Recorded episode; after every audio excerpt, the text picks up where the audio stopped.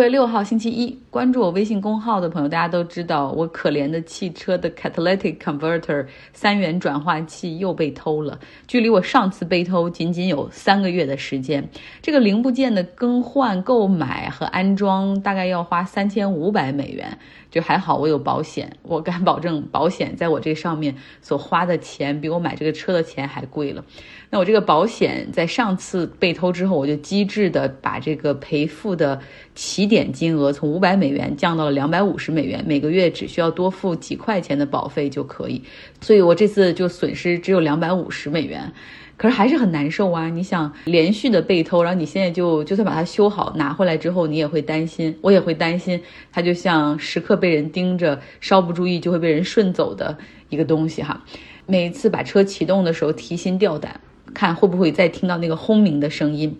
所以这一次去维修，我就直接跟那个店就是说，我说你们不用着急哈，我不着急用，take your time。因为我实在不想弄回来以后再被偷。这些技艺高超的窃贼通常只需要两分钟就可以完成这个三元转换器的偷窃。他们技艺高超到完全可以在白天进行偷窃，然后防不胜防。像我丢这三次，分别是在 street parking，就停在路边儿；有一次是在公司的停车场，还有一次是公寓的停车场。那我现在想想，唯一的办法就是把车卖掉哈，把这个虽然我很喜欢，然后也很省油的车换掉，然后换成一个其他类型的型号的。然后我又不是一个购物欲很强的人，也不太爱研究车，所以整个买车的过程对我来说非常的痛苦。加上现在美国市场的新车供应量非常的不足，尤其是这种高油价之下，油电混合汽车畅销到大概要两三个月才能到货，然后不同程度还有加价。然后这个时候你要选品牌、选型号、选内饰，然后再到比较 dealership 到货日期比较快或者加价比较少的，真的是很难受。我觉得可以需要做一张表格哈，来去进行比较，最后选择哪一个。嗯，不过还好我比较灵活，不用去公司，所以哪怕当下不买的话，我也可以在家办公。那说到 work from home 在家办公，我们来看看美国几个大佬对于这种灵活办公的反对声音。首先就是马斯克了，他上周给他旗下的两家公司的全体员工发了 memo，然后一个是特斯拉，一个是 SpaceX，内容基本上一致，就是要求每周必须回公司工作四十个小时，否则就会被解雇。那如果按照一天是八个小时的话，就基本上你一周五天都要回来。然后我听到这个特斯拉的员工们基本上反映说，公司在疫情之后大发展，员工数量增加了百分之四十，办公室还是那么大，你让所有人回去，难道在电梯间里、在楼梯间里工作吗？然后马斯克呢，他是那种能够住在工厂里盯着生产线啊，盯着产能的人。那毕竟这是他的公司，啊，他认为说远程办公必定会损害生产力，也会导致 personal commitment。Reduce 就是你对公司的投入会下降，然后同时他还表扬中国工人哈，然后希望用那种精神去去刺激美国人，说你知道吗？中国人都愿意在凌晨三点挑灯夜战，勤奋精神，就是为了能够达到和突破产能的限制。然后他还说，我觉得级别越高的人就越该在公司里多出现，让大家都能够看到。如果不是我能够做到这一点的话，特斯拉和 SpaceX 早就倒闭了。然后我忽然想到，说他肯定还非常欣赏中国公司和工厂里那种什么自觉、自愿、无怨无悔的加班，可以全员加班，对吧？而且还是只要有老板和只要只要老板和经理都还在办公室，员工就算没事儿也不能走的氛围，想必他也非常欣赏。他所崇尚的这一点，实际上和美国科技行业，然后 work-life balance 这种生活工作相平衡的职场文化是相冲突的。最近他在提这个，但是像其他一些公司，像苹果，他们暂停了要求员工每周要回公司工作三天的一个要求，因为现在美国的疫情数量又在增加。另外，像 Airbnb 这样的公司。不算是顶级互联网的公司，但是也很有名的这些，他们都逐步在告诉员工说，不会强迫大家回到办公室来办公，哈，这个 work from home can be permanent，就永久性的执行下去。可是，在金融行业，我们也看到了哈，其实金融行业还是比较偏传统，像摩根大通、高盛，他们其实现在虽然都在执行这种 hybrid 灵活的上班的这种原则，但是呢，他们都在通过对员工刷卡进入大楼的这个信息来追踪每一个员工一周里在办公室的时间，不知道会不会影响到员工的 promotion 哈，升职和加薪。呃，摩根大通的 CEO Jimmy Dimon 他就说了，如果是比较积极主动的人，想必不太会愿意在家办公。啊，他还说，在家办公会让决策的节奏变慢，然后会让整个的公司缺少共同学习和共同去创造的机会。然后他还强调，摩根大通大概会在九月份、十月份恢复到疫情之前全员在公司办公的情况。嗯。那金融行业我们就没法说了哈，这他们的加班也是很多的，然后因为给钱给的多，所以抱怨的声音就比较少。那有一些家里有孩子或者上班路途比较远的人，我想他们内心的 OS 肯定是希望疫情可以在秋冬有一个反复哈，这样的话稍微可以拖延一点完全返回办公室的时间。另外一个唱黑脸的就是纽约市的市长 Eric Adam，他要求所有市政府的员工必须完全返回办公室来工作。他说，对于城市来说，税收很重要。那么税收实际上就是办公室租金的税收、周边餐饮消费的税收。那现在大家都远程办公的话，那么城市中间就失去了这样的经济生态，市政府的财政肯定会有问题。他自己还跟 J.P. Morgan、高盛啊、什么摩根士丹利这些金融机构开会打招呼，说，请你把你。你们的办公室都填满。如果所有人都能够回去上班了，那么纽约的繁华就将回来。其实，究竟从生产力的角度考虑，是在家上班更有效率，还是在办公室呢？我觉得大家可能都有自己的体验哈。像我就觉得在家办公更容易集中注意力，在办公室我太爱聊天了，然后经常会打断我的思路。而且呢，你少了这个上班路途的时间之后，会发现工作简直是可以从早上一睁眼。然后打开电脑开始，而不会说啊，我要梳洗打扮，然后到办公室九点才开始。在家办公还可以形成那种全天不间断的工作流，就是有问题我就处理哈，哪怕那个时候已经下班了，看到邮件就用手机稍微回复一下。就因为这一点，我们公司在法国的那些同事非常的不喜欢 work from home，他们觉得就是法国人最重视的那种 boundary，就是工作和生活的界限就消失了，所以他们没有强制要求，但是重返办公室的热情是最高的。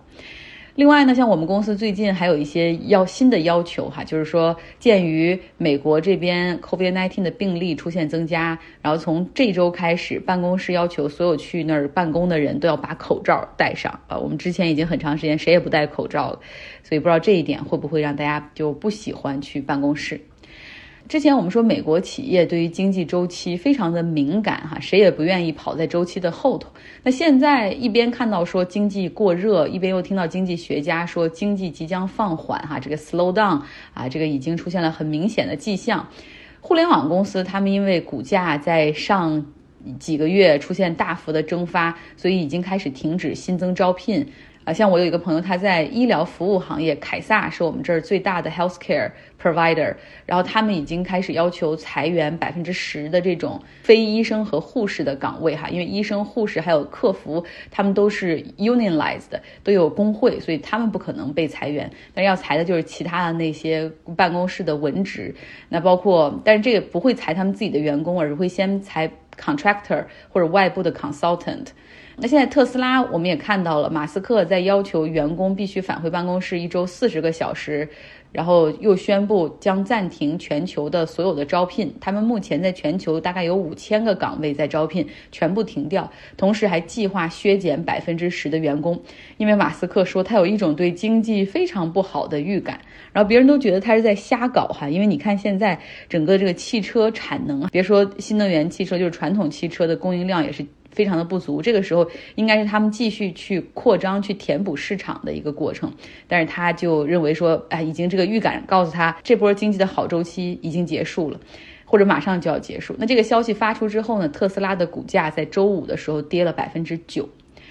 我们最后来到英国哈，在我们国家欢庆端午节的时候，英国从周四开始哈进行了四天的 Jubilee，庆祝女王登基七十周年。周四的时候，英国就进入到了假期的模式，像女王和王室的成员哈，在白金汉宫的阳台上和百姓共同庆祝，因为是七十年嘛，所以有七十架英国空军在天空中进行表演。然后之后，英联邦的什么成员国家点燃一千五百个烽火啊等等。周五的时候呢，在英国的圣保罗教堂里面举行 Service of Thanksgiving，也就是教会这边主教什么的出来感谢女王七十年来的啊付出哈，然后对。对教会的支持啊和忠诚等等。在周六的时候，白金汉宫前举行了 Jubilee Concert 演唱会，全部都是英国的 A 咖明星。然后在周日的时候，又有各种各样的女王的庆祝派对在街上举行，就是这种街头派对哈。然后另外还有盛装大游行，很多人都拿着英国国旗或者穿着有英国国旗的衣服。今年九十六岁的英国女王伊丽莎白二世，她是出席了一头一尾的这种两天的这种活动。她表示非常感谢，强调大家的善良、快乐以及友善，让她备受启发。其实英国人这四天真的过得很开心，像因为我们不在英国，可能体会不到哈。像我有一个朋友，他家住在伦敦周边，然后他特意还带着才一岁多的孩子去到伦敦参加那些庆祝活动。虽然他也担心有疫情，但是觉得这么开心、这么好玩的事儿绝对不可能错过哈。所以你就知道，就是明明大家都说是庆祝女王，但是实际上变成了百姓的狂欢。尤其是后面周六周日所举行的那个街头派对，就是谁都可以举行街头派。派对，非常的宽松，你只要向当地的市议会、市政府申请，就可以把马路拦起来，然后封闭起来，做成一个派对。不仅有官方组织的、民间组织的，还有各种各样，比如家庭、亲戚、朋友，或者是。街道邻里组织的派对，有的就用垃圾箱把那个地方挡住就可以了。而且庆祝也不只是在伦敦哈，然后也在很多英国的其他地方。很多人都说很高兴看到有这么多人在疫情之后又可以欢呼庆祝，聚在一起吃吃喝喝。所以这不是女王的节日，而是百姓的节日。那也有人会问说，这个英国为了庆祝女王七十周年登基，到底要花多少纳税人的钱办这么多活动？但是你要注意到它所带动的。周边的消费哈，包括购物、吃喝，在过去四天里面，大概粗略算一下，大概会刺激六十亿英镑的一个消费。那女王的身体也是备受关注。她在参加完周四阳台庆祝之后，她就感觉到有些不舒服啊，discomfort。所以在周五的教会活动中，她就没有出席。嗯，那就是由她的儿子查尔斯哈行使的这种摄政权。但在最后两天的时候，他又露面哈，出席了白金汉宫的这种阳台的活动，还有在温莎古堡点燃了烽火这个环节。就很有意思的是，虽然女王在很多时候无法出席，然后其他王室成员代为出。席，呃，但是女王会贯穿其中哈。比如说，在这个白金汉宫前的这个 Jubilee Concert 这个音乐会之前，白金汉宫就录制了一个短片。把大家都很喜欢的那个帕丁顿熊和英女王放在一块儿进行下午茶。帕丁顿熊然后问女王说：“你吃不吃一个三明治？”他说：“我帽子里有这个，这是我经常准备的。”然后女王在自己的包里也拿出了一个三明治，说：“我也有这个准备。”那边呢，这个演唱会就已经开始了哈。呃，然后这个帕丁顿熊最后对女王充满敬意的说：“Thank you for everything。”然后女王说：“啊，It's very kind。”就他那种他很经典的语气。这个就作为派对的开始，所以你能够感受到他是所有的庆祝的主角，他会贯穿其中哈，但是又是让百姓去去庆祝的哈，让他们去享受这份快乐。